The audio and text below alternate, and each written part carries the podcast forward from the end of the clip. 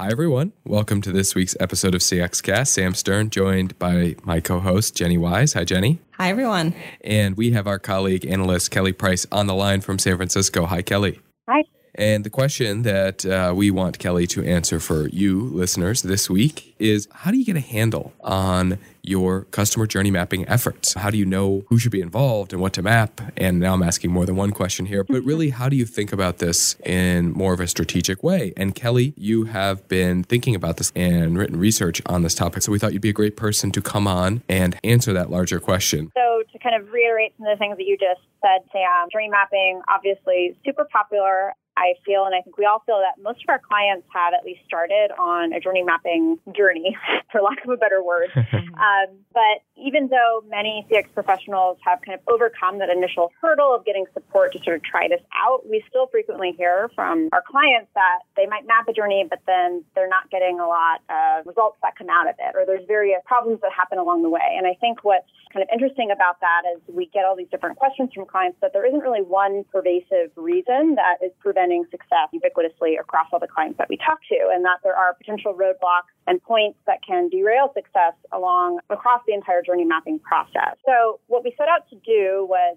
create a tool, so to speak, that is documented in a report that's called the Journey Mapping Canvas that can take people throughout this end-to-end process, you know, from the initial idea of thinking about, okay, let's get into journey mapping, let's find a reason to do this, to the outputs of prioritizing um, and implementing solutions based on journey mapping findings, and thinking about what are some of the key questions and things that you need to be accounting for to ensure success from end to end. And we translated these core uh, categories and questions into an actual document, uh, which we're calling a journey mapping canvas that was inspired by the business model canvas tool that was created by Strategyzer to help with the documentation of those steps and some of those persistent challenges that we hear about and having something physical that teams can actually use to create a good baseline across all the people that are involved in this of what are all the things that we need to be thinking about and tackling to make sure our journey mapping efforts are a success. That's really important. I make this next statement without evidence, just a sense that journey mapping is ready for its backlash, right? It's it's so popular, right. it's so pervasive. And to your point, Kelly, I've heard similar frustration from many clients who said, "Oh, we mapped journeys, we didn't know what to do next, or you know, we didn't have the right people in the room, so we kind of had to redo it, or and several different reasons for why it didn't work out as well as I hoped." And so you could see the seeds being sown of cynicism potentially for journey mapping soon enough. And so I think to mm-hmm. your point, a one-page tool to ensure that you have taken the necessary steps to make every possible contingency that it won't be wasted effort, that it will be valuable, that you will focus those efforts appropriately. That is a really important thing for our clients to do. Yeah,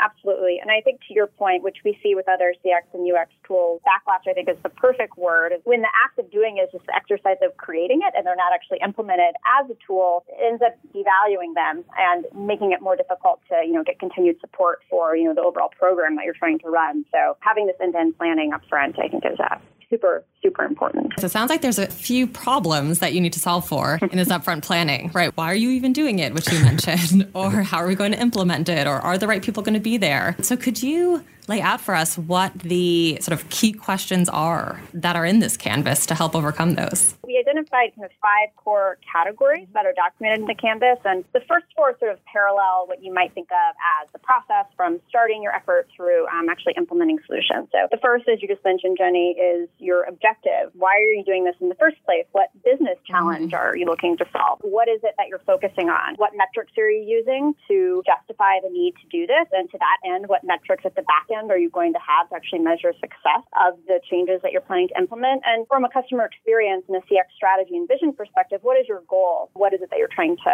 implement from there? Second key category is the actual focus on within that larger problem area that you're looking at. What is the specific journey that you're planning to focus on? And perhaps even more importantly, what customer are you focusing on? So we know this can be a point of confusion amongst many people, but we know that a key tenet of a quality journey map is that it needs to actually be from the perspective perspective of a customer or persona. In some cases, a segment might work. So it needs to have that specificity so that it can capture the customer's point of view. And then the third key category is around data. So journey maps need to be researched and validated. Starting up upfront, generate a hypothesis and work with your internal assumptions is a great starting point, but a lot of people stop there. They don't move forward to actually figuring out what the real journey is and using a research-based approach and then actually validating that. So what is that research process going to look like and how are you going to measure that over time? And then the fourth core category is around implementation. So once you have this map, you know who it's for, you've researched it, you validate it, how are you going to prioritize which areas to focus on? How are you going to get the buy-in that you need um, and the resources that you need to take this map and then actually use that to drive specific improvements? And then the fifth core category, which sort of sit underneath all of these things, and it's actually visualized that way in the canvas itself, are stakeholders. So across this end-to-end journey, there's various people that you're going to need to be bringing into the process to make sure that it's successful, that you have the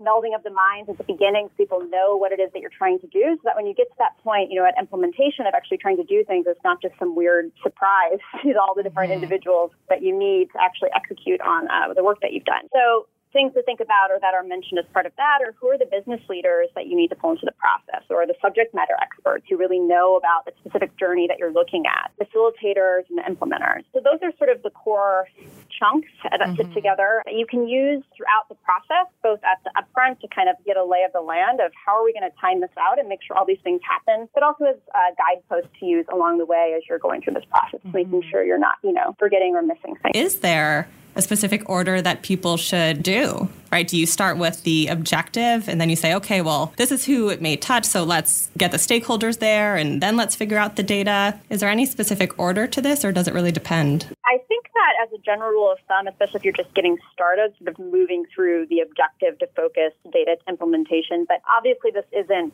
a hard and fast guideline for every single thing that you need to do. Part of the purpose of this is just to provide, based on the things that we're hearing from clients and those key challenge points that come up along the way, that if you're forgetting to account for metrics, for instance, that at the end, that's going to be something that ends up holding back the success of what you're trying to do. So as a starting point, depending on where you are kind of in your journey mapping maturity, is to sort of use these categories and the canvas itself as kind of a way to, in some way, um, actually map your process or evaluate your process of journey mapping and thinking more critically about where the points across you know, all these different categories where perhaps things are falling apart for you. And then if there are particular areas where you know that across the you know past few projects that you've done where you feel like this is where it's falling apart or this is something we haven't thought about or that we've been mm. missing, you know, focus more energy on that perhaps than maybe some of the other things that have just been, you know, well integrated into your process already. It's more meant to be a way to guide you through all the things that you need as opposed to, you know, a checklist. Mm-hmm. When we think about the objective, why are we doing this?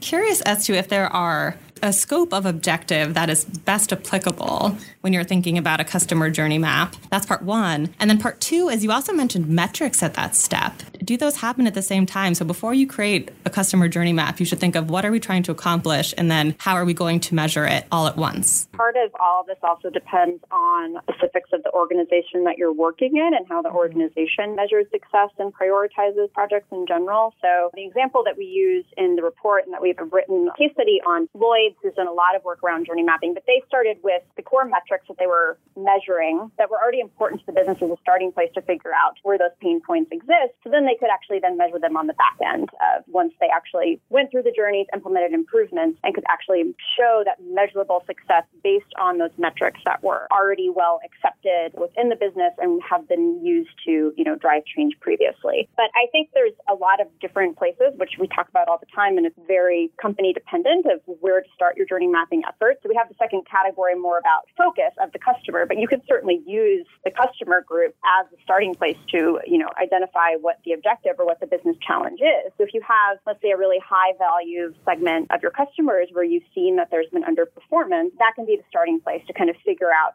okay, what are the journeys that they're on, which ones are the most important, and kind of use that to frame the business objectives. You know, first of all, as I mentioned, this isn't meant to be railroad tracks of exactly how you do think it's meant to be a guidepost to help you become more successful. And we created, along with the report, um, you know, a downloadable file so that you can take this and kind of tweak it and add questions or remove them as it's relevant to you and you're using them to help frame your efforts. And if we do have anyone who's listening who's done that and is finding success or finding things that are really, really critical that aren't mentioned here, definitely reach out and let us know because we want to make this obviously as useful as a tool as possible. So successes or failures, interested in learning about both. And the other thing that I'll mention in the report itself is kind of alluding back to this idea of using this also as sort of an assessment tool of your current process as opposed to necessarily only guiding your next project. And that within these different categories that we've called out, and as you're thinking about them and realizing, you know, perhaps where we're really falling apart is around implementation, for instance. We've uh, outlined within the report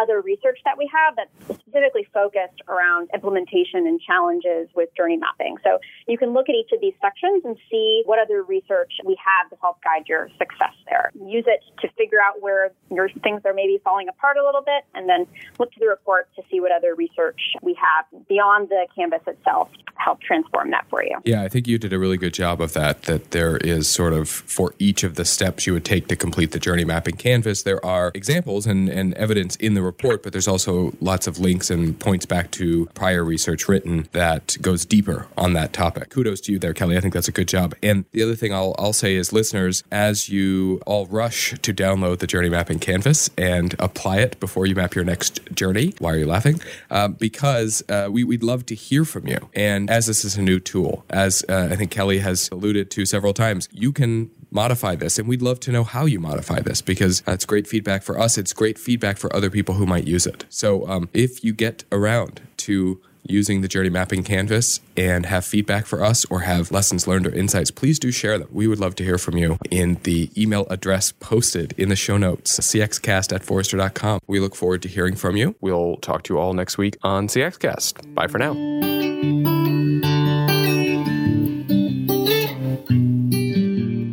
Listeners, if you have feedback or questions about this week's episode, please email us at cxcast, one word, at forrester.com. And remember, your customer's perceptions is your customer experience reality.